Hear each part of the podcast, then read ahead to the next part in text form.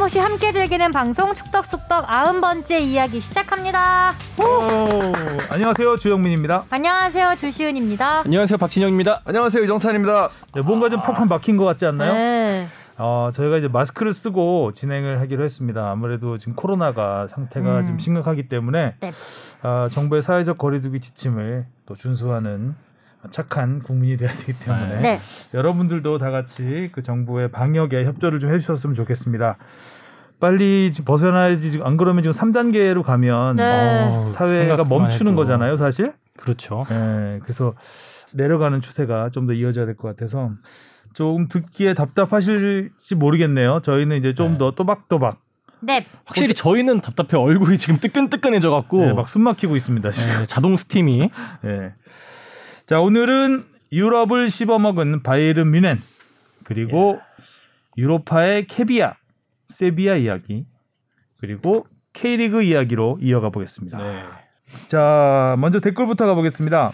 네. 템레이 님이요. 바르사는 비유하자면 꽤 오래전부터 병증을 앓고 있던 환자였는데 메시라는 비정상적으로 뛰어난 진통제 덕에 심각성을 깨닫지 못하고 근근히 이어왔다고 해야 합니다. 이 바르사 참사를 보면서 어우 숨 쉬는 거 너무 힘들다. 아니 이번 시즌을 지켜보면서 뭔가 가슴이 아련해졌습니다. 리버풀의 30년 만의 우승, 리즈의 승격, 메날두 시대의 종언, 바르사의 몰락 이 모든 게 한 시즌 만에 일어난 일이라니 이제 저도 중년이 되어가는 나이인데 뭔가 이번 시즌을 기준으로 제 청년 시절도 끝을 향해 가는 느낌이랄까요? 이 템레이님은 굉장히 그 축구에 대한 지식이 수준이 굉장히 높은 음. 것 같아요. 그 비유도 너무나 적절하게 네. 잘해주신 것 같아. 참신한 비유. 음, 맞는 들어가는 그 환자 바르샤가 메시라는 진통제 효과로 지금까지 버텨왔다. 네. 근데 메시라는 진통제도 이제 조금 이렇게 맛이 이렇게 약간 음. 예전보다 못하니까 지난주에 그 하성룡 기자가 병장 축구라고 어, 그런 표현을 썼 었는데 네. 어, 아주 저는 근데 요 부분은 와닿네요. 뭐 예, 공감할 수 있는 부분도 있고 그냥 저는 좀 조금 그렇게 봐요. 그러니까 그 우리가 흔히 기억하는 2010년대 바르셀로나 여기서 얘기하는 좀 꽤 오래 전부터 병증을 앓고 있다고 생각하지는 않고 그러니까 잘했을 때를 생각하면 그 주장 계보, 계보가 뿌요르, 사비, 이니에스타, 메시로 넘어가거든요. 간격이 대부분 비슷합니다. 그러니까 뿌요르이 7, 8년생이고 사비가 80년생이고 이니에스타 84년생이고 메시 87년생이에요. 음. 그러면 지금 90년생 정도, 91년 음. 요생으로 넘어가면 그냥 되는 거예요, 사실. 근데 그게 안 보이는. 거예요, 팀에. 음. 새로운 리더가 다- 나이 들어서. 음. 예. 음, 그러니까 지금 고 연령대의 팀에 누가 있냐면 그리즈만이 있는 거예요. 91년생입니다. 음. 그리즈만이. 그러니까 그리즈만이 지금보다 잘하면 되는 거예요, 사실 이 팀은. 근데 그거를 지금 못한 거고 음. 네이마르를 놓친 게 크죠. 네이마르가 92년생이거든요. 예. 그러니까 어. 고딱고 연령대를 못 잡은 거예요. 그러니까 상병하고 일병을 못 잡았고 음. 병장만 남은 그렇죠. 병장만 남은 거죠. 없어. 이병들 음. 헬메이드 님이요. 쿠만 수비수 아니었나요? 아무리 골을 많이 넣었다지만 주전 골잡이라니 크크크 하셨어요. 대댓글로 홍진우 님이 주전도 맞았고 골잡이도 맞았으니 주전 골잡이일까요? 라고. 정답. 그 정답이죠? 근데 정답. 바르셀로나 신인 감독 그 쿠만 감독 얘기를 했었는데 지난주에 네. 네. 어, 제가 이제 골잡이라고 했죠. 굉장히 많은 골을 넣었죠. 골잡이 골은 어, 먹고. 근데 사실 뭐 골잡이가 포지션은 아니기 때문에 음. 어, 저는 꽤 수비수 맞습니다. 수비수 음. 당시 이제 스위퍼라고 하는데 이제 최후방에서 중앙에서 킥이 워낙 좋은 선수입니다. 이 선수가. 음. 그래서 프리킥과 페널티킥을 전담을 하고 아 수비수가 골을 넣은 게 헤딩이 아니라 킥으로 넣은 거였어요. 아 중거리 슛 아니 챔피언스리그 득점왕도예요. 득점왕도 아, 했고? 예. 주전 그러니까 맞아. 거의 평균 어 제가 찾아봤더니 10년 연속 두 자릿수 득점을 했어요. 우와. 바르셀로나에서 6 시즌을 뛰었는데 평균 13골 넣었고 치- 어, 최다는 19골을 넣었고 오, 많이 넣었다. 그리고 어 PSV 에인토벤 시절에는 한 시즌에 26골을 넣었습니다. 음. 수비수가. 그러니까 그 중앙 수비수가 수비형이라기보다는 그러니까 최후방 공격수라고 보면 될것 같아요. 제가 봤을 때. 그러니까 사실상 공격수. 최후방, 최후방. 공격수. 어, 사선에선 아, 공격수라고 그할수 정도 있죠. 능력이면 아예 공격수로 뛰어도 될 텐데 진짜. 그러니까 이 선수의 하이라이트를 유튜브에 찾아보면 그 전부 원더골입니다. 그 플레이를 보면 아. 수비수라는 생각을 할 수가 없어요. 발롱도르를 받아야지. 그리고 까를로스 그. 그러니까 수비에서 최후방 중앙 그 센터백 지금으로 보면 센터백 위치에서 최전방으로 찔러주는 킥이 굉장히 정확하고 어. 그런 역할을 많이 했죠. 그러니까 빌드업의 음. 출발점 역할을 했던 선수고 그리고 거의 뭐 최전방까지 뛰어나와서 페널티 박스 근처에서 중거리 슛 음. 엄청나게 잘 날리고 어, 하여튼 뭐 굉장한 그 득점력을 가지고 있던 수비수입니다. 수비수 중에서 아마 가장 많은 골을 넣었을 아, 거예요. 그랬을 거예요. 네. 네. 그뭐 음. 그 기록은 이제 그뭐 현대 축구로 넘어오면서 그렇게 수비수들이 뭐 골을 많이 넣는 선수들도 물론 있지만, 그러니까 결국에는 이 요한 클로이프의 철학하고 왔다 있는 거거든요. 그러니까 결국에는 바르셀로나라는 팀을 지금에 있게 한 거는 결국에 80년대 후반 요한 클로이프가 이제 일명 드림팀을 음. 만들면서 시작된 건데 그 드림팀의 어떻게 보면 핵심 멤버였죠. 그러니까 당시 음. 중앙 수비수에 쿠만이 있었고 중앙 미드필더에 과르디올라가 있었고 라우드럽 그다음에 뭐 최전방에 스토이치코프 뭐 이런 선수들이 이제 드림팀을 형성했는데 그 바르셀로나의 철학 그러니까 모두가 함께 공격하고 모두가 함께 수비하는 그러니까 토탈 사커라고 당시에는 또 음. 불렸던 네. 이런 그 것들이 이제 철학이 이어지는 그 어떻게 보면 시발점이 됐던 어. 상황이죠. 감독으로서의 역량은 아직 뭐 증명됐다고 보기 어렵기 때문에 과연 이제 바르셀로나라는 큰 팀을 맡아서 네. 어, 과연 이 위기를 극복할 수 있겠는가라는 데는 약간 물음표가 있긴 해요. 아, 네. 굉장히 흥미진진한 관전 포인트가 있는데 음. 이그 감독이 그 발렌시아 감독 예, 시절에 예, 그렇죠. 다 날렸거든요. 그러니까 극과 극. 음. 리빌딩을 아. 한다고 해서 그 선수들 주축 선수들을 정말 다 날리는 것부터 시작합니다. 병장부터 날 병장 아래를 다 날린 건가요? 병장부터 말렸죠. 거죠. 병장부터 날렸죠. 날렸죠. 예. 쉽지 않은데. 예. 그런 일이 근데 제가 보기에는 또 벌어질 가능성이 굉장히 높죠. 지금 뭐 이미 다 예, 예. 비다리니 수아레즈니 예, 다 얘기했잖아요 전화해서 예, 잘가 가라고. 잘가. 안녕. 어. 아 근데 야, 이게 전역해라. 이게 뭐 물론 언론이 뭐그뭐 거기 현지 전화는 좀 아니지 않나? 아무리 전화로 아무리 전화로 오지 말라고. 해서 전화로 사회적 다음 거리 유지. 그러면 영상 전화, 영상 전화 정도. 사회적 거리를 좀 만나서 얘기해야 되는 거 아닌가? 언택트, 언택트. 언택트였어. 아 그래서 좀 그런 그러니까 스타 플레이어 출신들이 이런 그 과감한 음. 개혁 개혁이라는 이름으로 그 베테랑들을 날리는 일들을 많이 하죠. 이게 뭐전 세계적으로 마찬가지기도 한데 네. 그러니까 우리나라에서도 보면 그 특히 야구에서 이제 그런 경우들이 많이 있죠. 스타 플레이어들이 갑자기 은퇴를 하는 음. 경우 스타 감독이 왔을 때 우리도 이제 모 감독이 가면 일단 거기 대표적인 베테랑 스타부터 날리는 은퇴를 맞죠, 시킵니다. 그리고 뭐 리빌딩이라는 이름으로 이제 어린 선수를 기용하는데 그게 글쎄요 베테랑 없이 리빌딩을 성공하기가 굉장히 음. 어렵습니다. 음. 음. 하여튼 좀 두고 봐야 될 것 같은데 일단은 뭐 대대적인 거의 뭐 몇 명 안 남길 것 같아요 보면. 예. 네. 이러다가 본인이 날아갈 수 있다라는 거를 그 생각을 해야죠. 어, 이 팀은 바르셀로나라는 거를. 어. 자 다음이요. 네, 주님보다 주시은님이요. 이거 팬클럽 이름 아니에요, 이 정도면?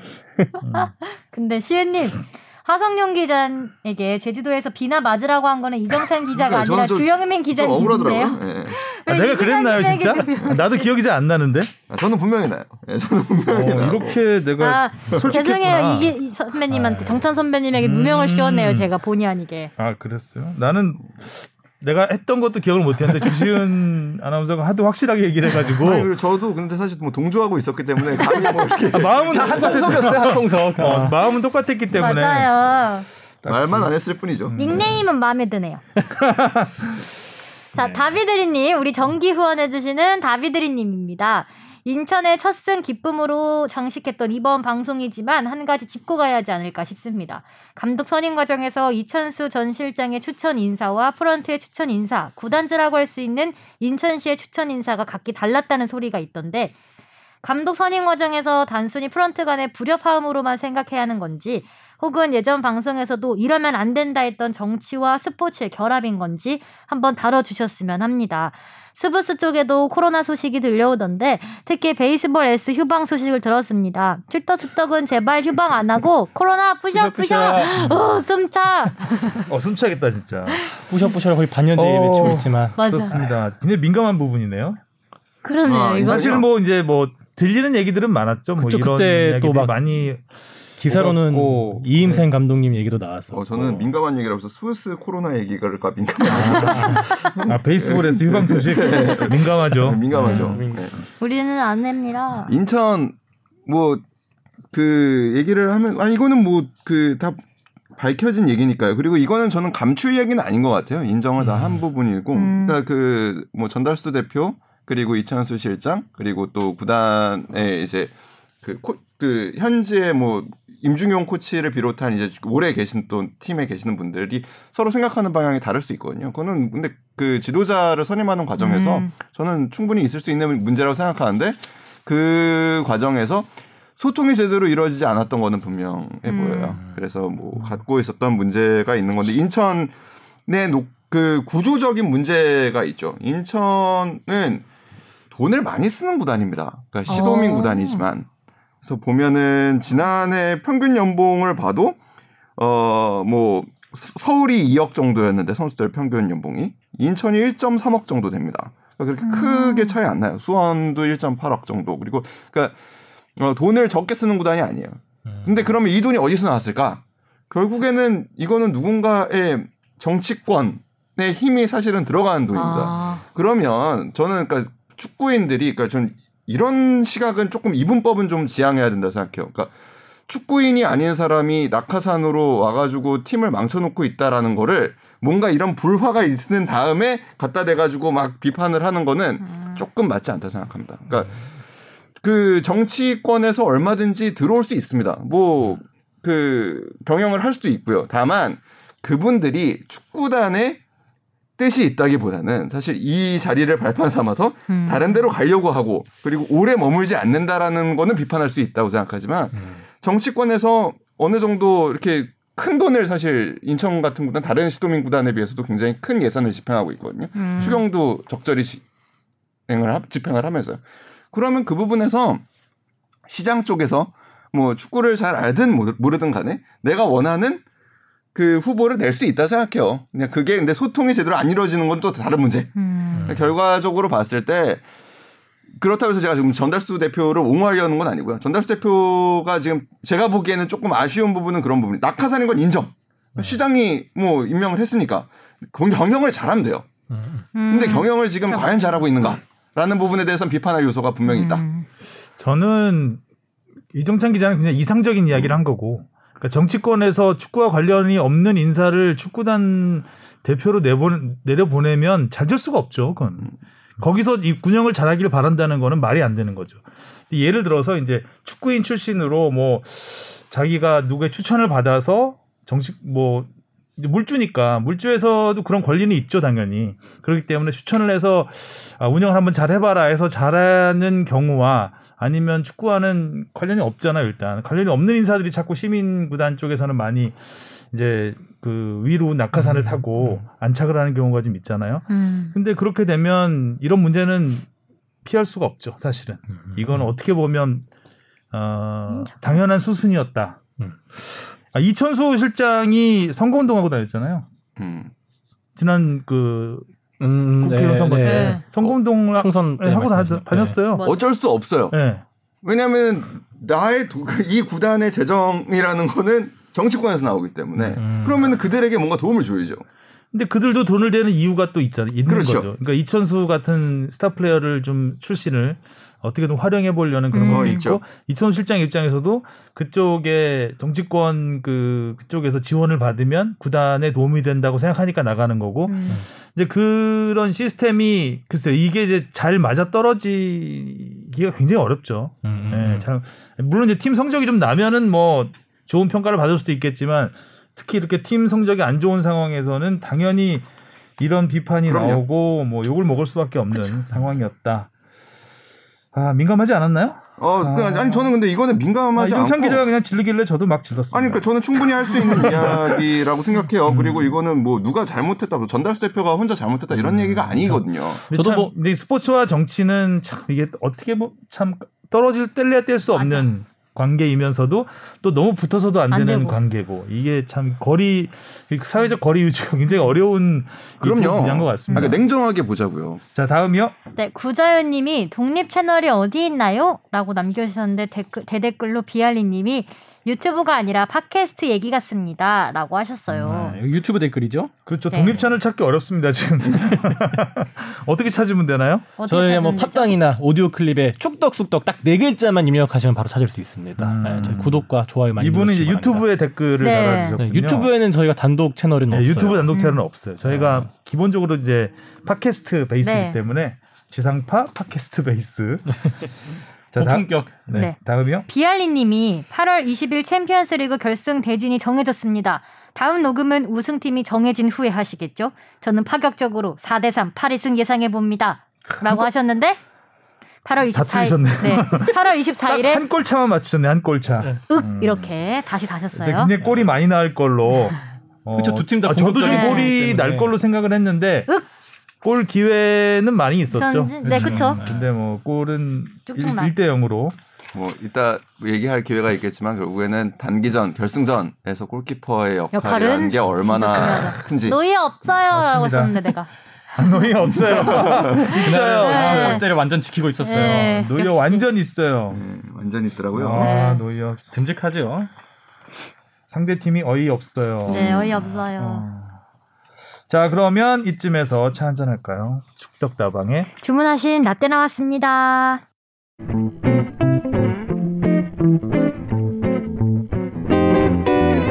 지난 83년 6월 박종환 감독이 이끄는 청소년 축구 대표팀은 개선 장군 대접을 받았습니다. 특히 신현여와 함께 김종부 선수는 스포츠 영웅으로 자리 잡았습니다. 그러나 현대와 대우의 스카우트 과정에 휩쓸려 김종부는 2년 동안 방황하는 아픔을 겪었습니다. 막그 떨어서 가도 나오면 되잖아 어디 그 골... 저도 한- 한 10년 이상 어려운 시기가 있었고도 그들한테도 축구 선수로서의 어떤 가야 할 길 그런 거를 뭐 많이 이제 가르치죠.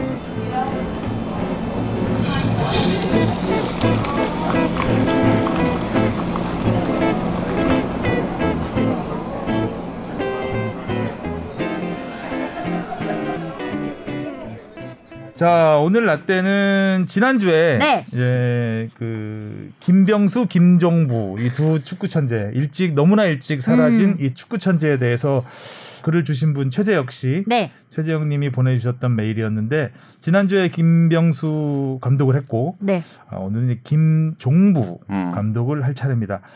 아, 김종부 감독은 뭐 드래프트 파동 하나만 가지고도 아, 음. 이해가 깁니다 아주. 일단 제가 정리를 좀 했는데 네. 음, 김종부 하면 1983년 멕시코 4강 신화의 주역이었죠. 어, 음. 좀 앞에서 들으신 바와 같이 신현호 선수와 함께 아, 당시 브라질을 상대로 골을 음. 넣었습니다. 우리가 브라질에게 그 4강에서 패하긴 했지만 브라질을 상대로 선제골을 넣었어요. 어우. 당시 브라질에는 베베토, 어. 둥가 이런 선수들이 어. 있던 당시 우승팀입니다. 멕시코 이 대회 우승팀을 그래서 굉장히 강렬한 인상을 남겼던 선수였고 음. 이때가 고려대학교 1학년 때입니다. 음. 그리고 고려대학교 3학년 때 1985년 고베 유니버시아드에서 4골을 넣으면서 득점왕에 오릅니다. 그리고 한국을 아, 세계대회 사상 처음 우승으로 이끌죠. 물론 대학생들의 축제였지만 어쨌든 세계적인 대회였기 때문에 어, 많은 주목을 받습니다. 한국, 일본뿐만 아니라 유럽에서도 김종부에 대한 관심이 꽤 컸다고 해요. 음. 아, 그런데 군 문제 때문에 음. 아, 유럽은 해외 진출할 수 없는 상황이었고 이제 한국 팀을 한국 프로축구를 가야 되는데 1986년 대학교 4학년이 됩니다. 김종부는 이제 프로에 대한 꿈에 부풀어 있었겠죠. 어 근데 김종부를 잡으려는 한국의 두 거물 구단 아니 두 괴물 구단이 있었습니다. 음. 자동차 업계의 라이벌 현대와 대우였죠. 음. 김종부는 이때 언론으로부터 어떤 팀에 가고 싶니 이렇게 물으면 아 반말하진 않았겠죠. 어떤 팀으로 가고 싶나요? 이렇게 물- 물으면 언론이 어 대학 때 스승이었던 이차만 감독님이 코치로 계신 대우에 가고 가겠습니다. 음. 하고 어 그야말로 민감한 질문에 허심탄회하게 대답을 합니다. 음. 나는 대우로 갈 것이다라는 공개적으로 얘기를 하고 다녀요. 그런데 고려대에서는 현대로 가길 바랍니다. 어허. 왜냐? 현대에서 미리 약을 친 거죠. 고대 아, 고려대한테. 아. 근데 김종부 본인은 대우에 가겠다는 마음이 굳으니 김종부를 설득하기 위해서는 어떻게 해야 되겠습니까? 주변을 설득해야 되겠죠, 먼저. 네. 그래서 고려대에 시설 투자를 합니다. 대신 아, 김종부를 와. 설득해줘라. 너네 와. 소속이니까. 그리고 이제 가족들한테도 이제 자주 접촉을 하면서 친분을 아. 쌓아두고 이러면서 이제 김종부 선수의 매형도 이제 잘 만나서 어, 좀 설득을 해달라고 하고 했다고 합니다. 고려대에서 끈질기게 설득에 들어갑니다. 음. 근데 어, 또 김종부의 매형도 설득에 들어가겠죠. 자, 이런 상황에서 1986년 3월 30일 일요일입니다. 현대가 김종부 영입 작전을 지도새도 모르게 실행해 옵니다. 오- 옮깁니다. 이때가 일요일이었는데 현대와 대우의 경기가 청주에서 있었어요. 근데 이제 다 거기 팀 관계자들은 가 있었을 거 아닙니까? 근데 그 틈을 타서 대우가 이제 김종부에 대해서 시선을 돌렸을 거잖아요. 그 틈을 타서 어, 고려대 정문을 나오는 김종부를 차에 태웁니다. 어머 어머 차에 타봐. 매, 매형과 함께. 어머 어머. 그래서 서울 시내 모 호텔로 가서 설득을 시작을 하죠. 어, 근데 김종부는 스승을 배신할 수 없다면서 끝까지 고민을 합니다. 그치. 무려 10시간을 넘게 설득을 했다고요. 독대가. 네, 엄청난 뭐 조건과 뭐 다 내걸었겠죠. 그래서 가계약서에 가계약서에 김종부가 아닌 매형이 사인을 합니다. 어잉? 거기까지 김종부가 인정을 한 거죠. 대신 이제 여러 가지 부대 조건이 있었는데 김종부가 나중에 뭐 계약을 뒤집을 수도 있고 뭐 막 부 컨디션이 있어요. 근데 어찌됐든 가 계약서에 사인을 하게 되고 계약 조건이 파격적이었습니다. 당시 계약금이 1억 5천만 원, 어, 연봉이 2,400만 원, 그리고 졸업할 때까지 매월 장학금 200만 원, 어, 그리고 별도 무슨 이게 홈쇼핑 하는 것 같다. 어, 홈쇼핑은 이제 200만 원 아니고 199만 원이겠죠. 음. 홈쇼핑은. 자, 별도의 경기 수당. 여기에 현대 자동차 광고 모델. 와. 이때 1986년이면 현대 자동차에서 그랜저를 각 그랜저라고 하죠, 우리가. 그랜저 1차 모델을 내놓던 해입니다. 음. 아, 김종부 선수가 그 당시 엄청난 스타였나 봐요. 그렇게 광고 모델을 쓸 정도였으면. 어, 엄청난 스타였죠. 야. 어, 엄청난 스타였죠. 그 일단 183cm 키에 굉장히 근육질 몸매, 음. 그리고 고공 공중볼 능력뿐만 아니라 발재간도 굉장히 좋았습니다. 어. 대부분의 골을 발로 넣었으니까요. 어쨌든 한국에서는 진짜 몇 년 만에 나올 최순호의 음. 뒤를 이을 음. 대형 스트라이커라고 스트라이커. 주목을 받았었죠. 자, 이 개- 이런 계약 사실은 대우와 김종부의 관계가 어느 정도 정리된 다음에 어, 추후에 발표하기로 합니다. 시간이 음. 뭐 대학교 4학년 이제 3월에 이 가계약을 했으니까. 음. 그런데 말뚝을 받고 싶은 현대는 근질근질하죠, 그냥. 와. 빨리 말뚝을 박아야 되겠다. 설마 언프를? 바로 다음 날 어머 김종부를 영입했다고 언론에 공개를 합니다. 아. 난리가 났죠. 영입한 건 아니잖아요. 일단 계약서에 사인을 했다는 거죠. 매형이 했잖아요. 옛날에는 그런 건 몰라요. 아. 매형이 거의 옛날에는 에이전트처럼. 일단 지르고 보는 겁니다. 아. 어, 지르고 보는 시대였기 때문에. 김종부 금물살. 자, 대우가 이제 막, 막 바빠지지. 그냥, 예, 이제 발빠르게 움직이기 시작합니다. 김종부를 또 설득을 하기 시작을 하죠. 안심하고 있다가. 예. 그래서 김종부가 또 흔들립니다. 그래서 아, 대우로 가야죠. 뭐 이렇게 음. 또 얘기를 했겠죠. 그래서 바로 대우가 또 언론 프레이를 합니다. 우리다. 며칠 있다가 김종부 대우로 유턴. 어? 누가 자동차 회사 아니랄까봐 유턴, 유턴. 유턴 하고 피턴도 하고. 음. 자 계약은 현대차와 했는데 대우차를 타겠다는 거죠. 어, 그 김종부가 이제 계속해서 또 현대 쪽에 또 설득을 받았을 거 아닙니까? 네. 근데 김종부는 흔들리지 않습니다. 대우로. 예. 가계약 12일 만에 기자회견을 열어서 학교의 강요에 의해서 맺은 계약이다. 음. 그래서 현대와 계약은 무효입니다. 라고 기자회견을 하죠. 어, 강대강의 싸움이 계속 이어졌고 고려대가 또 하나의 폭탄 선언을 합니다. 김종부를 이제 대우로 가겠다니까 자기는 현대로 가야 되는데 우리 학교 입장에서는 받은 것도 있는데. 김종부를 축구부에서 제명을 시킵니다. 어머. 아, 그래서 대한축구협회 선수 등록을 말소를 해버려요. 어머. 느낌이 싸더니 근데 이게 또 엄청나게 일파만파 커져요.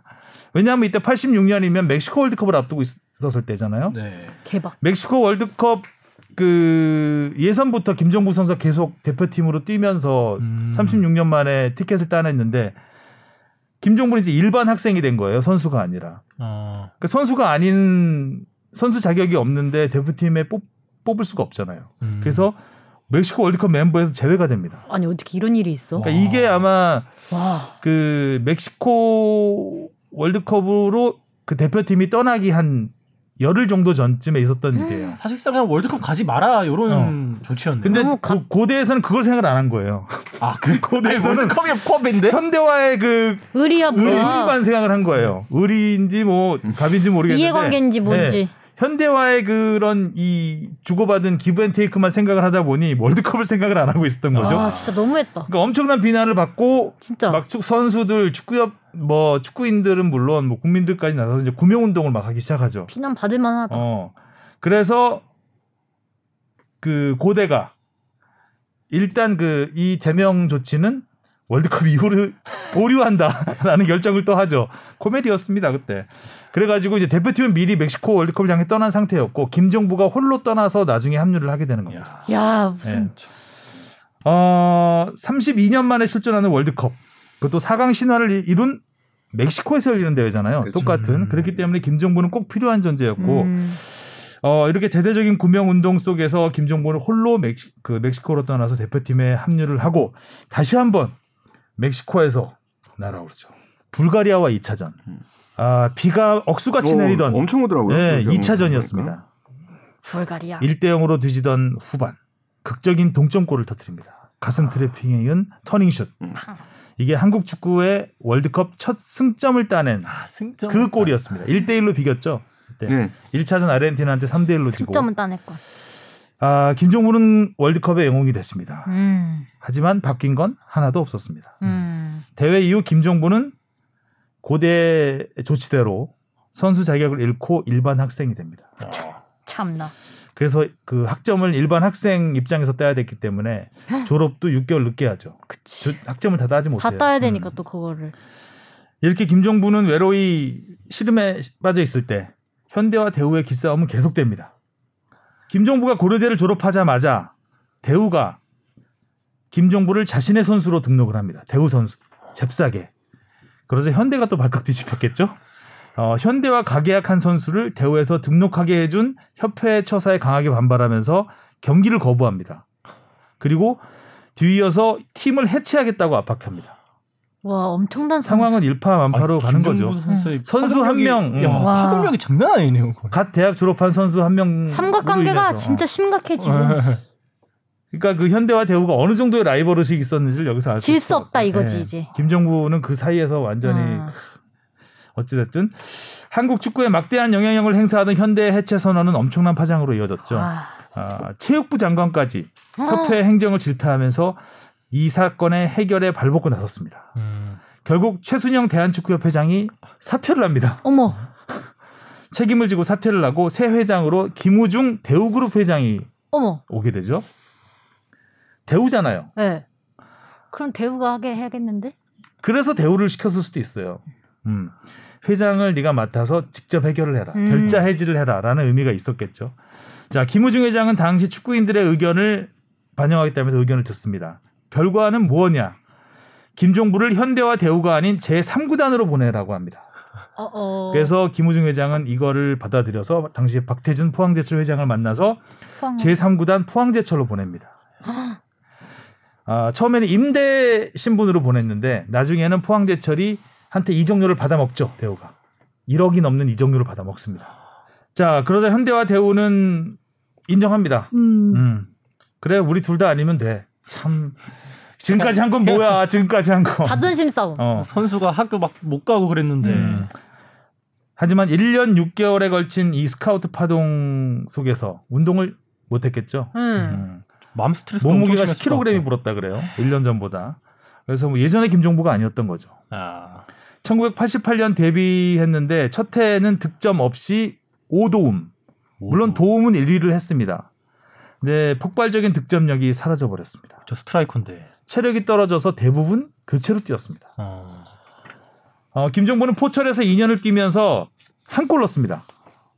그리고 7도움이라는 초라한 성적을 남기고 결국 그토록 원했던 대우로 팀을 옮깁니다. 아까 대우한테 1억 넘게 주고 김종부 음. 데려왔다고 했잖아요. 네. 어, 김종부를 대우에 넘겨주면서는 한 4천만 원 받았다 그래요. 그러니까는 어, 포철이 좀 밑지는 장사를 한 거죠. 네. 음. 어찌됐든 결국엔 대우로 간 거죠. 아, 이때는 현대가 아무 말도 하지 않았다고 합니다. 이미 폼이 데려가. 좀 떨어졌다는 걸 어. 느꼈나 보네요. 음. 자, 김정부는 이적 첫 해에 다섯 골을 넣으면서 부활 조짐을 보이는 듯 했는데, 아, 여기까지였습니다. 어. 이후 아. 3년 동안 단 한 골도 넣지 못하는 부진에 빠지죠. 아, 김종무는 마지막으로 박종환 감독이 이끄는 청소년 대표 시절 은사죠. 박종환 감독이 이끄는 1화로 잠시 이적해서 도전을 해봤는데 결국 다시 일어서지 못하고 어머. 은퇴를 선언하게 됩니다. 한국 축구를 이끌 뜻했던 대형 스트라이커는 대기업 구단의 힘싸움에 끼어서 이렇게 씁쓸하게 선수 생활을 마감하게 되죠. 아 진짜 뭐야. 예전에는 참 예전에는 고래 싸움에 뭐 선수 납치도 했어요. 교문 앞에서 해가지고 그 다른 구단 못 가게 하고 뭐 몇, 거의 뭐 감금하고 못 나가게 하고 그런 경우도 꽤 있었고 뭐 이승엽 선수 같은 경우도 뭐 그 스카우트 비화가 들어보면은 재밌죠. 음. 아 여기까지 안타깝다. 네, 안타까운 이야기 2주 연속 음. 들려드렸습니다. 어느 정도였는지는 뭐 저도 그 시대를 정확하게 기억하지는 못하고 있기 때문에 그 우리가 지금 현재 상황에서 이강인 선수한테 갖고 있는 판타지 이상이었던 거는 분명해 보여요. 그 축구가 갖고 있는 상징성이 있잖아요. 그리고 특히 우리가 유망주 선수에게 또 갖고 있는 음. 그런 게 있죠. 그리고 대한민국 스트라이커 계보에 사실 그 늘 다음이 누굴까를 생각하게 되는 그 계보에서 이회택 차범근 최순호 다음에 사실은 김종부다라는 아. 게 굉장히 당시에 이제 그 83년 청소년 선수권, 그러니까 우리 지금의 20세 월드컵을 통해서 이제 하면서 어쩌면 이 시대를 통해서 우리가 어떻게 보면 세계 축구 를 따라갈 수 있지 않을까라는 환상이 있었던 음. 것 같아요. 당시 아무튼 고려대 같은 경우에는 뭐 지금 잠깐 뭐 이렇게 나오긴 했지만 그러니까 그 연세대와의 그 스카우트 전쟁 같은 거는 어마어마했던 시대였고 그게 제가 알기로는 마지막까지 치열하게 한 번 했던 게 김연아 선수예요. 예. 맞습니다. 김연아 선수를 고대가 이제 어떻게 보면은 스카우트 하기 위해서 고대는 교칙도 바꿉니다. 그- 그게 이제 가장 최근에 벌어졌던 음. 또 나오네 이- 고대. 예. 그러니까 그게 이제 연세대라는 강한 사학 라이벌이 있을 때 이제 그 과열됐을 때에 벌어지는 일들이죠. 근데 여튼 간에 그들이 한 한국 스포츠를 견인한 부분도 있는 거고 그렇게 경쟁을 하면서 그러면서.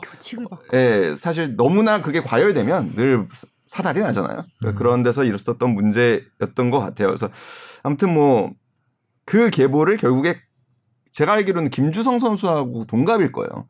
그러니까 그 자리를 어떻게 보면은 김주성 선수가 이제 대신 차지하게 되고 김종부 감독은 이제 사라지게 되는 거죠. 그때 이제 포철에서 2년 뛰다가 대우로 돌아갔을 때 그때 이제 김주성 선수가 음. 본격적으로 음. 스타 플레이어로 이제 어, 대표 주자로 나섰었고 당시 백업이 조덕재 감독이었더라고요. 음. 그래서 그 3순위 아. 그 포지션에서 3순위였던 거죠. 그래서 이제 뛸 기회도 많지 않았고 하여간 좀 당시 83년 그 멕시코 4강 이후에는 정말 우리가 좀 전에 얘기했던 대로 어, 세계 무대에서 한번 해볼 만하다라는 이런 의욕이 넘쳐 있었던 시절이고 아 이 선수들만 잘 키우면 나중에 월드컵 나가서 네. 어 16강도 가겠다 막 이런 얘기도 있었고 했었는데 당시 4강 신화 멤버들이 오래 가지 못했어요. 음. 그야말로 약간 신기루처럼 사라져 버렸어요. 너무나 그 화- 환상적이고 막 국민들한테 꿈을 막 심어주고 동화같이 나타났다가 와. 사라져 버린. 어. 사실 저도 여기 방금 나왔던 신현호 선수도 좀 생소해요. 아 신현호는 어, 정말 당시 솔직히 말하면 김종부보다 신현호였어요. 음. 그러니까 아. 당신이 이제 스트라이커를 센터 포워드라 그랬거든요. 그러니까 김종부의 정확한 위치는 그 레프트 윙이었어요. 음. 어, 레프트 윙이었고, 그러니까 신현호 선수가 센터 포워드. 음. 였던 거죠. 아, 두 선수, 그러니까 신현호 선수는 좀 작고 키는 작지만 굉장히 빠르고 슈팅력이 좋고 개인기 음. 좋고 김종부 선수는 일단 피지컬이 굉장히 뛰어난 음. 그런 선수였고 야. 당시 아. 멕시코 시티가 고지대라고 그래가지고 마스크 쓰고 훈련했다는 거 아니에요? 맞아요. 지금 저희가 고지대 데뷔 훈련을 하고 있는 있나요? 거죠. 멕시코로 가야 되겠군요. 음. 자 이제 무엇이든 물어봐야 되는데 물을 게, 물을 게 없었어요. 어 조금 씁쓸하네요. 어 이번 주에는 질문이 하나도 없었습니다. 여러분. 그래서 무엇이든 물어보세요 앙이 아니라 그냥 앙강 물어야 되는 네, 어. 무엇이든 물어보세요. 자 우리 네. 눈물 담당 주시은 아나운서가 자, 어디로 보내주면 되죠? FB 골뱅이 sbs.co.kr로 제발 많이 보내주세요, 네. 여러분. 사소한 것도 좋습니다. 사회적 거리 두지 마세요. 엉엉. 알겠습니다. 그럼 무엇이든 물어보세요는 거의 우리가 질문이 없었던 적이 있었나요? 거의 없어. 자, 한 주가 한 통도 없었던 적은 진짜 없었던 처음인 것 것 같아. 같은데요. 네. 개인- 아 예전에 한 번 있었 한 번 많다가 한 번 없어가지고 뭐 그 전주 거를 아. 끌어다가 넘겨 예, 쓴 적이 있죠. 끌어다가 땡겨 쓴 적은 한 번 있는데 다음 어, 주에 많이 이렇게 오려나 보다. 탈탈 털리긴 처음이네요. 어, 어, 비수기네요, 비수기. 네, 바로 본론으로 들어가 보겠습니다.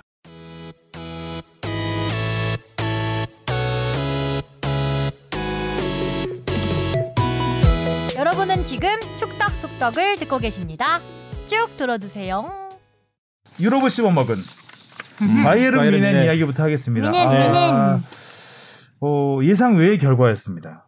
저는 미넨이 이길 거라고는 생각을 했지만 이거 골이 많이 날 줄 알았어요. 솔직히, 음. 솔직히 말씀드리면. 뭐 양팀 다 많이 넣는 거예요. 어, 양팀 다 골이 좀 제대로 나고 골잔치. 어, 진짜 치고 받고 하다가 음. 거의 뭐 미넨이 이기겠지? 뭐 그러긴 예. 아, 어 그런데 이렇게 어, 한 골밖에 안 날 줄은. 음. 음, 근데 볼거리는 참 많았죠. 그렇죠. 네. 어, 가장 먼저 이- 빼놓을 수 없는 이 노이어. 노이어. 노이어는 저 댓글에서 그거 봤어요. 뭐 요가 수업 들었냐고. 다리가 어쩜 그러니까요. 그렇게 잘 찢냐고. 아니 신의 손이잖아요 골키퍼는. 근데 다리도 신의 잘 발, 신의 발이에요. 다리가 정말 유연하던데요. 툭툭 막, 찢어져요, 예. 아주. 피노키오 다리처럼. 저는 보면서 이 축구 골키퍼보다는 핸드볼 골키퍼에 가깝다는 생각을 하게 됐어요. 워낙 다리 찢는 것도 그렇고 다, 예, 그렇다 보니까 음. 핸드볼 보는 듯한. 잘해. 네이마르는 역시 노이어. 반면에 네이마르는 그 8강, 4강 이렇게 올라오면서 정말 골 넣는 것만 빼면 세계 최고라고 생각하거든요, 저는. 예, 맞아요. 골, 그러니까 결정력이 너무 약해서 그렇지. 어, 근데 골 넣는 것만 빼고라는 게 너무 그 안타깝잖아요. 너무 크다. 골문 앞까지 가는 거는 이 선수만큼 정말 화려하고 완벽하게 가는 선수가 없는 것 같아. 근데 결정력이 중요해. 거기서 왜 슛, 슛이 그렇게 나오냐고. 아. 항상 마무리는 메시 형이 해줬어서 그랬나? 저는 그러지. 그 그러니까 결국에 공격수는 그 무엇보다 콤비네이션 음, 그 어떤 조합으로 어떻게 맞아. 만들어가느냐가 사실 굉장히 중요한데 사실은 근데 뭐 골과 다름없는 장면들이 워낙 많았어서 그쵸. 뭐 네이마르도 못했다고 보기는 참 아, 잘했죠. 네. 잘했어요. 아, 항상 잘해요. 네. 잘하는데 토너먼트 8강 4강 다 항상 잘했죠. 아쉬워요. 네, 그쵸, 그쵸. 마무리해서. 그러니까. 파리 생제르맹이 이겨도 아쉬워요. 네이마르는. 음. 결국 그러니까- 이 네이마르가 음. 메시나 호날두가 되지 못하는 이런 그 마지막에 한 끗 차이. 부분이 있는 거죠. 네. 음. 일단 바이에른 뮌헨이 엄청난 기록들을 많이 남겼습니다. 음. 간단히 정리를 해보면 이번이 이제 여섯 번째 우승이고요. 이야. 어, 여섯 번 모두. 예, 그 최다 우승 세 번째. 음. 고 레알 마드리드 그리고 AC 밀란 다음에 많은 우승을 했고 그다음에 사상 처음으로 전승 우승. 네, 저, 11전 전승. 와. 43골에 8실점 했어요. 아, 저는 그 골 기록이 진짜 대단한 것 같아요. 경기수 대비로 해도 그- 엄청 많잖아요. 바이- 저 경기당 뭐 바르셀로나가 그 트레블을 했을 때 2000, 14, 14, 15. 15. 2014, 15 바르셀로나가 MSN 라인이 있어요. 예, 음. 그때 45골을 넣었어요. 음. 와. 근데 이제 그때는 경기수가, 경기수가 많았죠. 그렇죠. 음. 토너먼트 두 경기씩. 경기수가 16경기인가 그랬던 것 같아요. 지금은 이제 단판 승부로 해서 그쵸. 토너먼트가 올라왔기 때문에 많이 넣었다. 예, 경기를 다섯 경기나 적게 했음에도 불구하고 두 골 차이 최다 골에 어마어마한 거죠. 그 화력이 뭐 토트넘 7대 1로 이기고 뭐 음. 바르셀로나 8대 1로 이기고 이건 뭐 그러니까 주먹 대결로 붙으면은 작사를 내놓는 거고 음. 아 이제 움츠리고 좀 방어를 좀 하면은 뭐. 덜 맞는 거죠, 그냥. 세 골만 넣어주는 거고 뭐 이런 이 정도가 되는 거죠. 최근 21연승입니다. 야, 그리고 30경기 무패. 아, 그리고 바르셀로나에 이어서 트래블 두 번째. 음. 음, 정말 대단한 기록들을 남겼습니다. 거의 지구 최강이라고 음. 할 만한 어 근데 참 바르세 그 바이에른 미넨을 보면 바르셀로나가 그렇게 그 유럽을 씹어 먹을 때 MSN 라인 음. 근데 바이에른 뮌헨은 그게 없어요. 레반도프스키. 다예요, 다. 음. 레반도프스키 아니 레반도프스키 하나로는 설명할 수가 없어요. 음.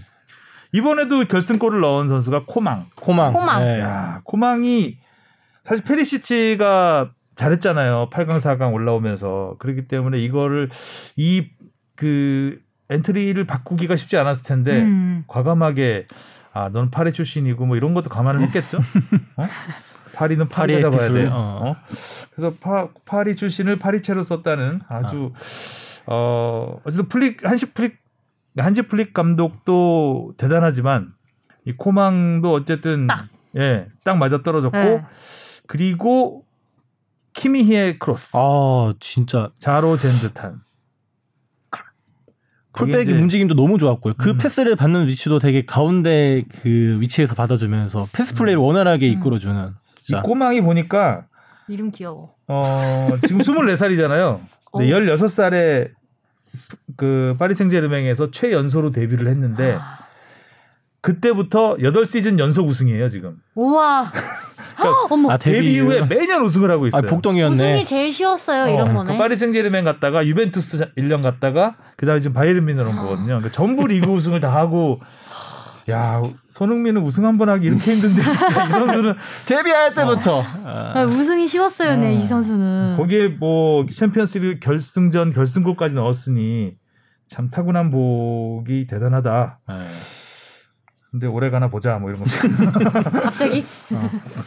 저는 느꼈던 거는 야, 이 잔치에 관중이 없으니까 그래도 조금 아. 그러니까 너무 아쉬움이 크구나. 그래도 음. 그 감동의 크기가 이렇게 그러니까 좀 저는 좀 그렇더라고요. 저는 좀 그 경기를 보면서도 아 여기 이 순간에 관중이 있었으면 얼마나 더 그게 그 내 감정이 더 폭발됐을까라는 생각이 좀 많이 들었던 점에서 그렇죠. 조금 좀 아쉬웠던 음. 점이 있고 골키퍼의 반사신경이라는 부분을 갖고 이제 많은 팀들이 노력을 하고 트레이닝을 하거든요. 그래서 뭐 그 핸드볼 같은 훈련도 하고 그 다음에 그 눈을 가리고 훈련을 하는 경우도 있고 음. 여러 가지 반사신경을 같은 훈련을 하는데 젊지도 않은 선수잖아요. 노이어라는 선수는 그래서- 34살. 네. 음. 그래서 아 이런 그리고 이 팀에 뭔가 저는 특별한 훈련이 있었을 거라 생각해요. 바이에른 뮌헨은 늘 그런 부분에서는 과학적으로 접근을 하는 팀이니까.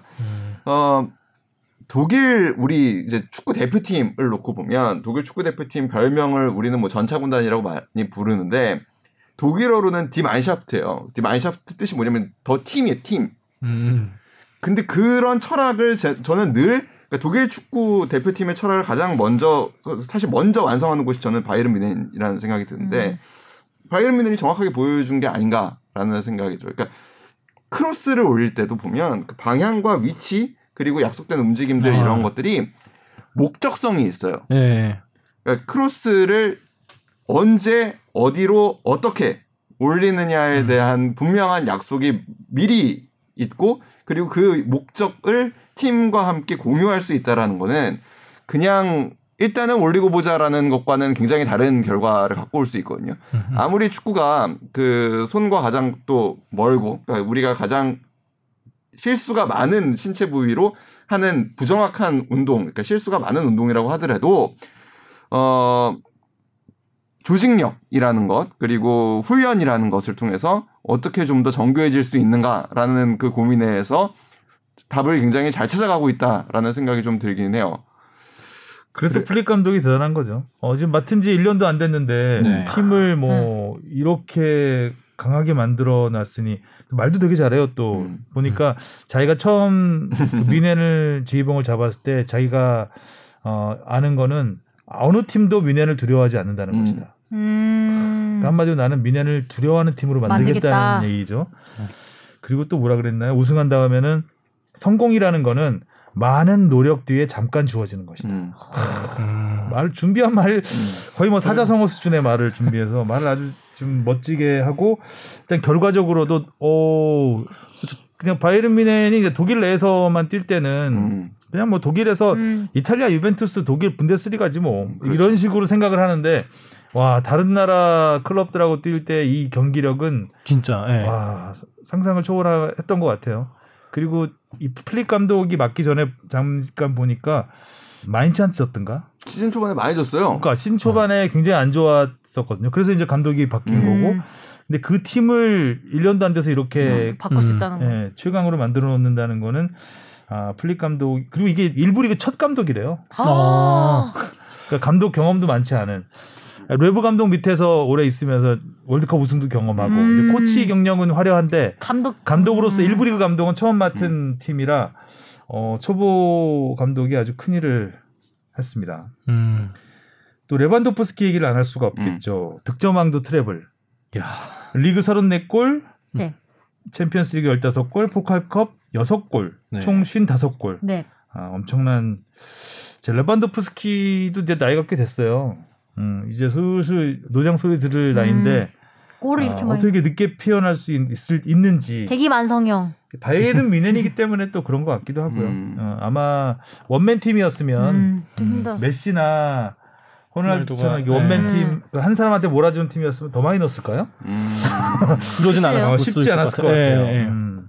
그러니까 뭐 레반도프스키가 이렇게 메시처럼 막 골을 만들어서 스스로 넣는 선수는 아니, 스타일은 아니기 때문에 그렇죠. 주변에 많은 도움을 받아서 정말 그 훌륭한 윙어들, 풀백들 하여간 뮌헨은 어, 정말 대단히 놀라운 경기력이었던 것 같습니다. 네. 트레블 얘기 하나 음. 잠깐만 하면 그 이제 트레블들에 대해서 다들 이제 사실 의미 부여를 한 거는 사실 얼마나 안 됐어요. 음. 왜냐면 챔피언스 리그가 이렇게 확대되기 전에는 더블이에요, 더블. 그러니까 그 유럽에서 가장 중요하게 생각하는 거는 FA컵과 그 리그를 우승 함께 하는 거 더블. 이게 굉장히 중요한 가치. 그리고 진짜 최고가 됐다라는 거. 근데 이제 챔피언스 리그가 확대가 되면서 이제 트레블이라는 거에 대해서 의미를 두기 시작하는 거거든요. 근데 우리가 이제 가장 인상적으로 사실 생각하는 것 중에 하나는 사실 98, 99 이제 뭐 그 맨유의 베컴 있고 막 이럴 때의 그 맨유의 트레블 때문에 요때 우리가 또 막 아, 전에도 한번 저 지- 지난 방송에서 얘기했듯이 유럽 축구가 막 우리나라에 들어올 때여서 요때부터 이제 좀 알려진 거죠. 그러고서 아 2008, 2009년 요때 트레블을 바르셀로나 갈 때는 우리는 또 박지성 선수가 또 그쵸 해외에서 열심히 아이고. 뛰고 있을 때니까 그런 걸 아는데 AFC에서 트레블 있게요, 없게요? 챔피언스 리그 그냥 한번 트레블인 거 아닌가? 아니 그런 경우가 별로 없어요. 그 트레블이라고 따로 시상은 안 하잖아요. 안 하죠, 안, 안 하죠. 하죠. 그러니까 트레블 그러니까 그냥 뭐- 의미를 부여할 뿐이지. 네, domestic 트레블도 있어요, 사실. 뭐 국내에서 그럼요. 대회에서 네. 삼관왕을 하면은 네. 그냥 네. 트레블이라는 게 그냥 삼관왕이라는 뜻이기 때문에 삼관왕이죠. 얼마든지 할 수는 있는데, 그러니까 그래도 그 권위를 부여하는 결국에는 그 챔피언스 리그, 그 다음에 리그, 리그. 그 다음에 그 다음에 FA FA 컵, 컵. 그러니까 FA 이제 컵. 아마추어를 통틀어서 하는 그 나라 뭐 리그컵을 끼기는 좀 애매하니까 음. 그렇게 해서 삼관왕 이 트레블을 달성한 팀이 있어요? 사실은 뭐 있긴 있는데 저는 아. 없다고 보는 게 맞다고 생각해요. 그러니까 이게 AFC에서는 1987년 그러니까 당시 요미우리 팀이 요미우리. 이제 현재 도쿄 베르디인데 이 팀이 이제 일본 리그 그다음에 일왕배 그리고 이제 아시아 클럽 챔피언십을 우승을 하는데 이때는 아. 챔- 클럽 챔피언십이 그렇게 세지가 않을 때이기 때문에 아시아에서는 사실상 이 트레블을 달성한 팀은 아직은 아 없는. 없구나. 음, 그렇구나. 없네. 아쉬워. 네. 수원이 못했군요. 예, 예. 아, 수원이 수원도 계속 도전을 했었죠. 음. 도전을 계속했는데 수원도 더블은 했죠. K리그와 음. FA컵을 우승을 했던 적은 있는 것 같아요. 더블은 뭐 네. 수원도 했을 거고 천안 일화도 했을 거고 어 전북도 했고 그죠? 포항도 한 번 하지 않았나요? 그러니까요. 그 예. 국내에서 더블은 꽤 있었던 것 없- 같습니다. 음. 그래서 나이가 뭐 트립 트레블이라는 게 그 지금 두 번 한 구단이 두 팀밖에 없으니까 음, 음, 음. 이거 얼마나 어려운 그렇죠. 일인지. 그러니까 이게 감독의 꿈이겠 명장의 꿈이겠죠 뭐. 음. 그렇습니다. 트레블은 필요 없다 세비야. 우리는 유로파만 먹는다. 네. 아 이것도 저는 인터밀란의 기세가 굉장해서 음, 음. 기대를 걸어봤었는데 결과는 세비야가 역시 떡도 먹어본 사람이 먹는다고. 루카쿠가 다 한 경기죠. 그렇죠. 루카쿠의 발로 시작해서 루카쿠의 발로 끝난 경기였어요. 네. 어. 어쨌든 그 인터밀란 입장에서는 꼰대 감독, 꼰대 감독, 갑자기 감독 꼰대요? 꼰대 같다는 거. 꼰대, 네. 콘테 감독이, 콘테 감독이 어, 팀을 제대로 만들었죠 일단. 음. 그거는 인정을 해줘야 되는 것 같고 세비야는 어 사실 스페인 리그에서는 좀 작아 보였던 음. 팀인데 역시 이 유로파 에서는 강했다. 음. 음, 잘하던데요, 뭐 잘하던 내용 하면서 루크 대용이 두 골을 넣었어요. 네. 음. 헤더로 아주 뭐 멋있게 음. 넣었었죠. 야, 루카쿠. 뭐, 루카쿠에서 시작해 루카쿠로 끝난 네. 게 네. 까꿍. 그 디에고 카를로스가 또 루카쿠한테 그 페널티킥 허용했잖아요. 네. 역할이 바뀌었죠. 네, 역할이 바뀌었죠 마지막에 그 얘기까지 해야지 이제 마무리가 될 것 같아서 네. 카를로스의 오버헤드 킥이 그냥 놔뒀으면 나가는 거잖아요. 그렇죠. 그쵸. 네. 근데 거기에 웃 순간 골잡이 본능 음. 거기서 발휘될 줄이야. 그리고 또 하나 얘기하자면 이제 로페테기 감독 세비야의 아, 이 감독도 이제 맡은 지 1년도 채 안 됐는데 오. 어 우승 둘 다 이제 맡은 지 얼마 안 된 감독끼리의 대결이었는데 로페테기 감독이 이겼습니다. 특히 로페테기 감독은 그 러시아 월드컵 앞두고 경질됐잖아요. 어, 그렇죠. 그? 네, 레알 마드리드하고 계약 사실을 네, 공개하면서 공개를 한 건지 알려지면서인지는 모르겠는데 하여간 우여곡절이 굉장히 많았던 감독입니다. 음. 네, 그래서 레알 마드리드 가서도 성공을 못하고. 음. 그래서 패대기 당했구나. 다 잃었다. 음. 어, 패대기, 어로 아. 패대기 당했다고 했는데 어, 세비야 가가지고 어, 이렇게 반전을 일으킬 줄은 인생할 수 없어. 어, 인생할 수 그렇죠. 없다. 자, 유로파 리그 이야기까지 나눠봤고요. 올 그 질문도 없고 하니까 주바페가 너무 조용한 것 같아서. 마스크 써서 겸사겸사. 음. 슬슬 산소가 모자른 것 같아요. 지금 말하면서 말하면서 머리가 띵해요. 천천히 읽어야겠어 주바페 네. 브리핑. 자 K리그 소식 알아보겠습니다. 주바페 브리핑입니다. 네, 승점 6점짜리 경기로 관심을 모은 11위 수원과 12위 인천 경기에서 인천이 1대 0으로 승리를 거두고 첫 2연승을 달렸습니다.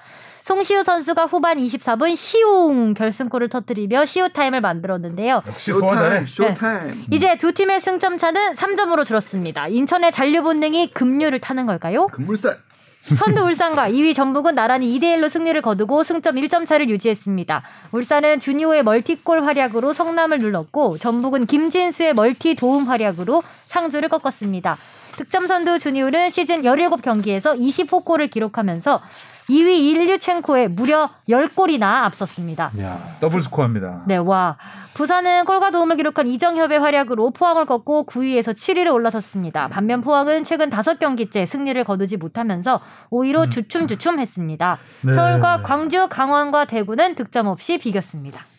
이러다가 인천이 상위 스플릿 노린다는 얘기 나오고 있어요. 아니, 워낙 근데 이 중위권이 빡빡하기 때문에 아, 진짜 빡빡, 예, 진짜 이제 뭐 금방금방 따라갈 것 같은 느낌. 인천 아니요, 몰라요, 이제. 뭐 인천도 그렇지만 저희가 서울 한참 걱정했는데 지금 6위 상위 스플릿에 가 있잖아요. 지금 순위란 순위로는 네, 진짜 알수 지금 뭐한 없는. 1, 2승만 연승으로 가면 순위는 막몇 네. 계단씩 뛰어오를 수 있는. 상황이기 때문에 울산 전북 말고는 진짜 한치 앞길을 모를 것 같아요. 그렇죠. 상저 대구도 2점밖에 차이 안 나고. 와우. 자 이제 인천이 그 잔류 가시권으로 조금씩 가고 있는 진짜 참 신기하다 진짜 이 도저히, 오면은 도저히 안될 것 같아. 가을. 가을 전어 돌아오듯이 이쯤 되면 어. 이쯤 되면 인천은 달라지죠. 음. 아 그리고 분위기도 좋잖아요 지금. 아, 저는 그 말이 제일 와닿더라고요. 이쯤 되면 자체 개막한다고. 얘네는 이, 이 지금부터 극장을, 시작이라고. 극장을. 네, 지금부터 시작이라고. 아, 근데 이제 다음 경기 어떻게 될지 모르니까. 지금까지도 연습 경기예요. 아아 저도 기사 봐서 아 이제는 잔류 본능 이런 기사 지겹다 싶은데도 이런 게 또 나오니까 아, 기대하게 돼, 그리고. 진짜 아, 송시우 선수가 또 터졌어요. 시우 타임. 어, 송시우 선수가 통산 16골을 넣었는데 선발로 4골, 나머지는 전부 교체로 어. 넣었다고 하고 후반 40분 이후에 7골을 넣었다고 합니다. 아, 후반에 괜히. 시우- 타임이 타임이라는 얘기가 나올 만하죠. 음. 네. 어마어마하죠. 송시우가 제대 후에 15경기 만에 그러니까요. 음. 아, 정말 중요한 순간에 골을 터뜨렸습니다. 드디어 조커로서 골도 예술이에요. 네. 아니 어떻게 잘 넣었죠? 예. 네이마르인 줄? 네. 아 네이마르보다 잘했죠. 어. 마무리가 됐으니까. 그러니까 마무리까지 되는 네이마르인 줄. 뭐 거기서 이제 사실 헨리는 지금 우리 리그에서는 거의 최고 수준의 수비수인데 헨리가 너무 오바를 했죠 네. 이날. 네. 아, 완전히 엄청 흥분했던데. 화도 많이 나. 있던데요? 어. 그렇죠. 눈으로 사람 잡아 먹는 줄. 어, 근데 무서워서. 약간 루카쿠 같아. 뭐. 네, 그렇죠. 네. 무서워, 무서워. 워낙 덩치가 좋으셔서 어. 심판 그런- 다 쫄 것 같아요. 음. 어, 그리고 또 하나의 명장면이 이제 그 PK 아, 음. 취소되는 장면. 오반석 선수, 야, 그 허우적, 매트리스, 매, 매트리스. 안 맞으려고 어. 그 애쓰는 모습. 야, 아. 정말 그것도 대단한 하나의 좀 그 경기 흐름 흐름에 결정적인 역할을 했던 것 같아요. 거기서 만약에 PK를 내줬다면은 어려웠죠. 돼? 네. 그렇죠, 그렇죠. 쉽지 않았죠, 진짜. 네. 질 수도 있는 분위기였을 텐데 또 헨리도 하나고 했기 때문에 어, 어쨌든 그 송시우 선수가 결정적인 순간에 또 해줬습니다. 언제든지 흐름은 바뀔 수가 있겠지만 지금의 상황이면은 그 인천과 수원의 3점 차가 그렇게 많은 차이로 보이진 않아요. 그렇습니다. 네. 그러니까 인천은 지금 분명히 상승세를 탔고 그 결국에는 자신감일 텐데 수원은 저는 개인적으로 왜 주승진 감독 대행 체제를 계속 가는지 솔직히 잘 모르겠어요. 음. 음. P급이 있나요? 없어요. 없는데도 예. 근데 뭐 지금 일단은 이- 대책이 없나? 기간이 제한이 있잖아요. 언제 기간이 제한 있죠. 6개월이던가요? 아니 아니요. 60일로 60일, 알고 60일 있는데? 어. 근데 그 이제 연말에 이제 교육이 있습니다.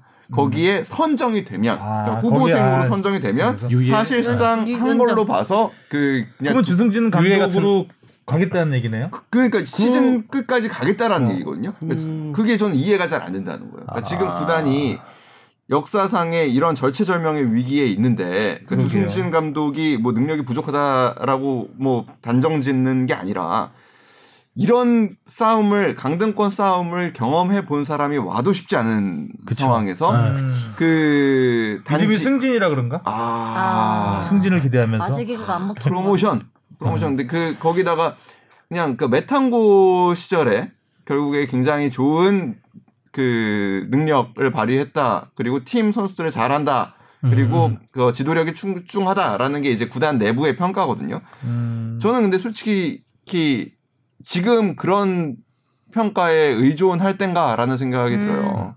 그러니까 무슨 수를 써서라도 음, 음, 음. 지금 그 어떤 감독을 모셔오든 간에 안정을 시- 지금 감독 대행의 말도 그렇잖아요. 팀을 안정화시키고자 노력했는데 잘 되지 않다. 그러니까 이러고 네, 있는 상황에서 지금 안정화시킬 때는 아닌 것 같은데 네. 뭔가 정리가 마- 만들어가고 네. 좀더 강하게 드라이브를 걸어야 될 시기가 아닌가요? 예, 저는 그리고 음. 그 상황에서 들리는 물론 이런 상황 팀이 이런 상황이 있으면은 당연히 내부적으로 아까도 얘기했지만 예, 뭐 그 의견 충돌이 당연히 있을 수밖에 음. 없고요. 그러니까 어떻게 팀을 다시 잘하게 만들 거냐라는 생각은 사실 사람마다 다 다를 수 있거든요. 그러니까 그런 부분에서 당연히 생각이 다를 수 있고 그 생각이 다르면서 오는 갈등은 자연스러운 현상이라고 생각하지만 네. 서로가 서로를 좀 인정하지 않는 듯한 모습을 보이고 있어서 그러니까 그 구단 음. 프런트 내에서 그러니까 이임생 감독의 경질도 사실 굉장히 자연스럽지 않았거든요. 그러니까 구단은 아 지금 경질이라고 얘기했네요. 경질을 한 거거든요. 그러니까 자진 사퇴라고 본그 보도 자료에는 느낌표까지 찍어서 왔지만 그것도 이해가 잘 안 되고 어, 그 물음표였군요. 아니 구단에서 그래도 팀을 위해서 애쓴 지도자와 그 뭐 계약 해지를 하건 뭘 하던 간에 느낌표는 좀 경우가 아니지 않나라는 아무리 그러네. 보도 자료에 느낌표는 뭔가 못본것 같은데. 해냈다는 예, 그러니까 뭔가요? 드디어 알더니 빠졌다 이거거든요. 어, 그러니까. 자진 사퇴. 예. 자진 사퇴 이거는 조금 뱉는 것도 아니고 퇴. 네. 어. 그러니까 지금 구단이 전반적으로 뭔가 안에서 굉장히 잘못 돌아가고 있다라는 거를 보여주는 물결 사례들. 모양이라도 하나 달았으면 큰 사퇴. 사퇴. 사퇴. 아무튼 어. 이제 수원은 진짜 무기력한 모습인 것 같아요. 이제 전방에 타가트 선수도 슛이 너무 많이 빗나가더라고요. 저희 거의 뭐 골문 안으로 난사를 들어. 하는데요, 네. 그냥 진짜 슈팅은 많이 했잖아요. 그쵸. 근데 난사를 거의 유 슈팅이 있었나 싶을 정도로 어, 답이 좀 안 보이는 경기였고 수원 입장에서는 네. 반면에 인천은 이제 무고사가 몬테네그로 대표팀 소집됐다가 음. 네. 아, 이번에 이제 안 가도 되는 걸로 네. 음, 되면서 인천 입장에서 또 호재라면 또 호재일 수 호재죠. 네, 네. 상황이 됐습니다. 인천이 다음 상대가 상주. 상주 네요. 상주. 원정인데 또 상주가 요새 또 다시 또 내려오는 좋으니까 그리고 팀도 많이 바뀌었잖아요. 이제 아또 그쵸 이제 전역한 생기면서. 떠나셨고 네. 네.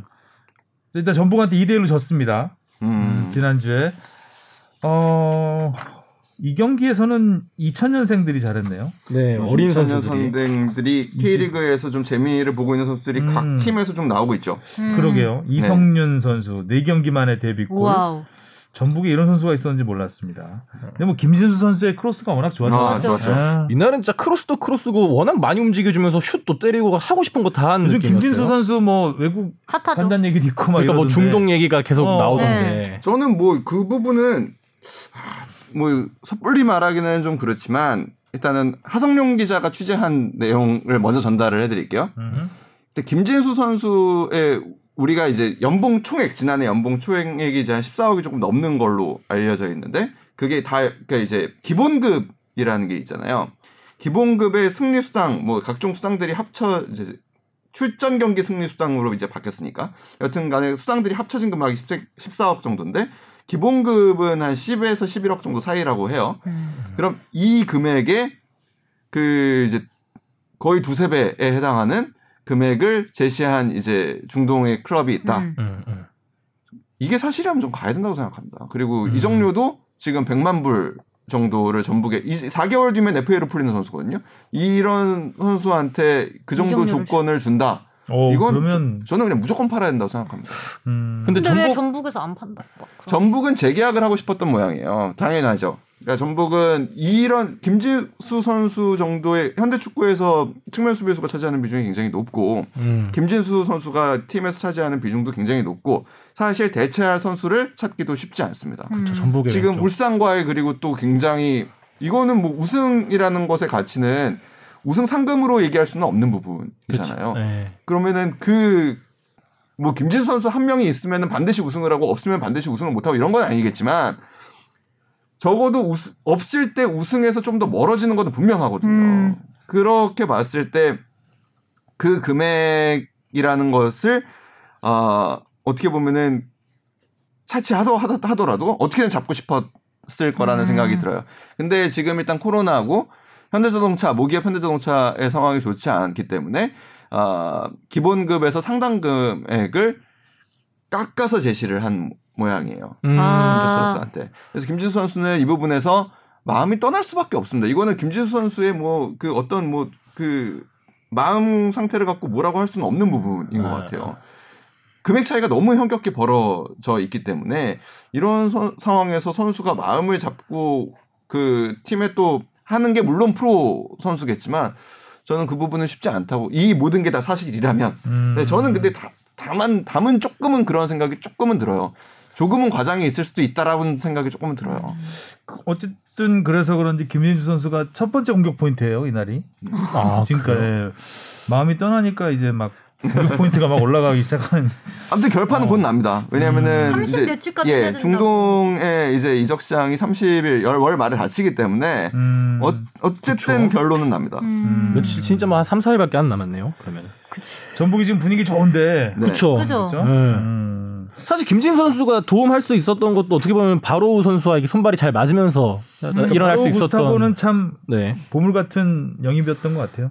음. 진짜. 그냥 매 경기 뭐 활약을 다 해주고 구스타보 선수 역시 헤딩력은 뭐 어, 그것도 그냥 아예 공중에 떠 있다가 그러니까요. 잡아먹었잖아요. 약간 구부정하던데 이게. 여유롭게. 네. 어, 하여간 두 선수가 떴습니다. 그리고 상주의 오현규 선수 이 선수는 19살인데 벌써 군대를 가가지고 상주 군대 데뷔 첫 경기네요. 음. 음, 첫 경기에서 데뷔골을 프로 데뷔골을 상주에서 넣었습니다. 음. 19살. 어, 약간 뭐 90년대생들이 온다처럼 00년대생들이 이렇게 K리그에 막 오는 것 같아요. 음. 네.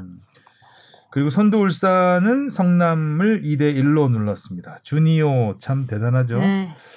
100경기째였는데 벌써 20골입니다. 음. 야, 지금 이번 경기가 17라운드인데 진짜 한 경기당 한 골을 무조건 넣어주고 있는 거죠. 뭐. 안 나왔던 경기도 있었을 것 같긴 한데. 음. 원래 목표는 15골이었대요. 와. 그러네. 근데 뭐 훌쩍 훌쩍 넘었습니다. 지금 뭐 이 추세라면은 역대 최다골도 뭐 음. 31골인가요? 최다골이 음. 31골 충분히 가능할 것 같은 생각이 들 정도로 지금 딱 10경기 남았죠, 이제. 음. 10경기 남았으니까 아, 딱 10경기 남았구나. 어.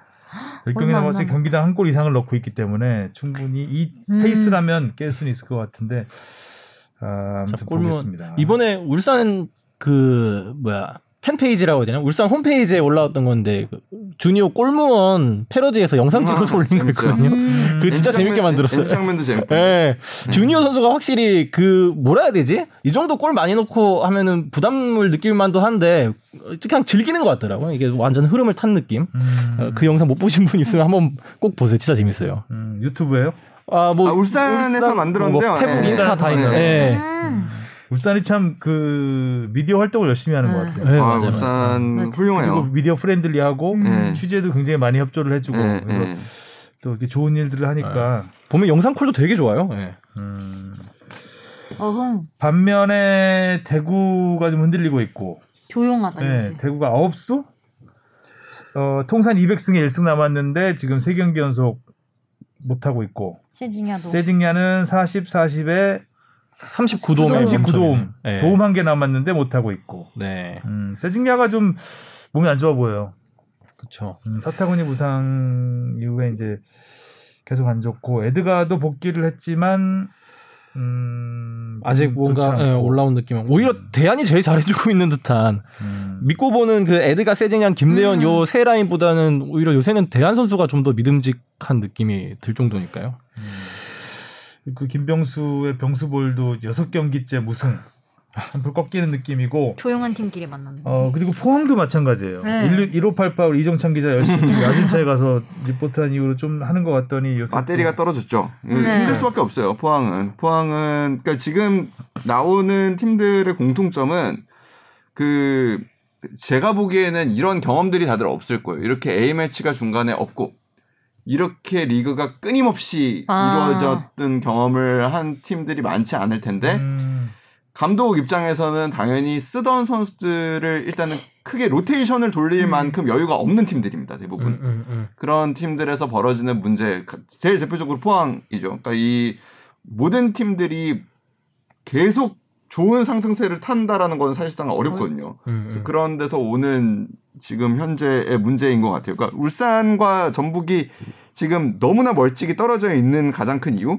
음, 팀의 스쿼드. 스쿼드의 네. 이제 두께가 너무 차이나네. 예 두툼하죠. 그러니까 이, 이 어느 팀에서 벤치 멤버를 봤을 때 벤치 멤버가 누가 나와도 위협이 될 만한 음. 팀으로 갖춰져 있는 팀과 그렇지 못한 팀의 차이인 것 같습니다. 저도 확실히 특히 뭐 지난 라운드부터 해서 이번 라운드까지 경기 보면서 느끼는 게 선수들이 벌써 한 전반전부터 뭔가 한 발이 모자란 느낌이 되게 많이 들어요. 그러니까 여기서 한 발자국만 더 가면은 좋은 찬스가 날 수 있을 것 같은데 한 발자국만 더 가면은 슛을 찰수 있을 것 같은데 이런 생각이 드는데 선수들이 이제 날씨도 더워지고 습하다 보니까 힘들어서 그런지 이렇게 풀썩풀썩 금방 지쳐서 쓰러지는 느낌을. 받더라고요. 예. 제- 그 저도 어제 취재하면서 안 건데 인천이 토요일에 경기를 했잖아요. 네. 2연승을 했잖아요. 휴가를 그냥 줬대요. 근데 아. 휴가를 보통 줘도 보통 지도자들이 이런 경우에서 그렇게 많이 못 주거든요. 뭐 그쵸. 기껏해야 1월 이 정도 주는데 1월 화를 줬다고 그러더라고요. 3일을. 굉장히 그러니까 그만큼 회복이 더 중요하다고 생각을 한 거죠. 오늘까지 휴가네요. 그러면. 네, 네. 음, 다음 경기가 토요일인데. 어. 음. 많이 졌다. 어, 부산도 뭐 부산 포항을 잡은 거는 부산 입장에서는 굉장히 큰그 순위 싸움에서 부산도 상위 스플릿 노려볼 만할 것 같아요. 지금 서울하고 서울이 6위인데 승점 20점, 1점 차이예요. 예, 7위 부산 19점. 네. 아유, 서울이 6위에 있는 게 어색하지. 그리고 그 밑에 8, 8위 강원 18점, 9위 성남 18점. 강원 성남이 좀 미끄러지면서 이제 서울 부산이 올라오는 아, 딱 그래서 아까 그 체력적인 문제에서 맞물리는 게 서울이 이번에 치고 올라왔었던 이유도 이제 기존의 선수들 대신 좀 새로운 선수들을 새로 많이 바뀌었어. 썼잖아요. 그런 것처럼 다른 팀들도 그 좀 그날 컨디션에 맞춰서 물론 분명 물론 지금도 이제 그날 컨디션에 맞춰서 베스트 멤버를 꾸리긴 하겠지만 아 조금 더 이렇게 아 기존에 안 쓰던 선수도 한 번씩 써보는 게 좋지 않을까. 제가 감독님들한테 무슨 말을 네, 그게 참 어렵죠. 그쵸, 그 지도자 입장에서 그런 판단을 내린다는 게 굉장히 어려운 문제인 것 같아요. 그 저는 그래서 김학범 감독이 지난 자카르타 아시안 게임 그리고 이번 그 23세 챔피언십에서 보여줬던 그 이거는 단기 토너먼트 대회에서 저는 그런 그 음. 로테이션은 본 적이 없거든요. 음, 음. 그런 거는 굉장한 지도자의 배짱이라 생각해요. 그렇죠. 예. 음, 스쿼드를 둘을 둘을 딱 얘기 데리고 경기를 맞아 했으니까 네. A조 B조로 아이스하키도 아니고 어? 근데 그럼 뭔가 경쟁심 어. 유발이 돼서 근데 그렇게 해서 만약에 조금이라도 잘 안 되면 어마어마한 비난이 그쵸, 그쵸. 왜 거기서 아직도 썼냐? 예전에 히딩크 감독이 그랬거든요. 맞아, 히딩크 감독이 주전- 월드컵 시작하기 전까지 계속 테스트만 하고 있으니까 아니 이게 지금 호흡이 맞겠냐고 음. 하면서 이제 엄청난 비난을 쏟아냈죠. 그러니까 언론이 그러니까 제일 하기 쉬운 게 지적질이잖아요. 스포츠는 특히 결과에 대한 어, 결과에 너무 대한-. 너무 사실. 쉽잖아요. 네. 맞아. 근데 이제 그거를 감내를 할 자신이 있, 었던 거죠. 음. 있는 거죠 감독이 그걸 할 수 있다는 거는 아, 보통의 용기는 아니라고 생각합니다. 음, 결과도 뭐 좋아서 다행이었지만 다음 주에는 좀 질문이 오는 결과가 있었으면 음. 좋겠습니다. 오늘 여기까지 하면 될 것 같습니다. 다음 주에 다시 찾아뵙도록 하겠습니다. 건강 조심하시고요. 또 아, 바람 분다고 또 내일 모레 아, 네. 태풍 태풍이 조심하시고요. 하니까 조심하시고 다음 주에 뵙겠습니다. 수고하셨습니다. 고생하셨습니다. 수고하셨습니다.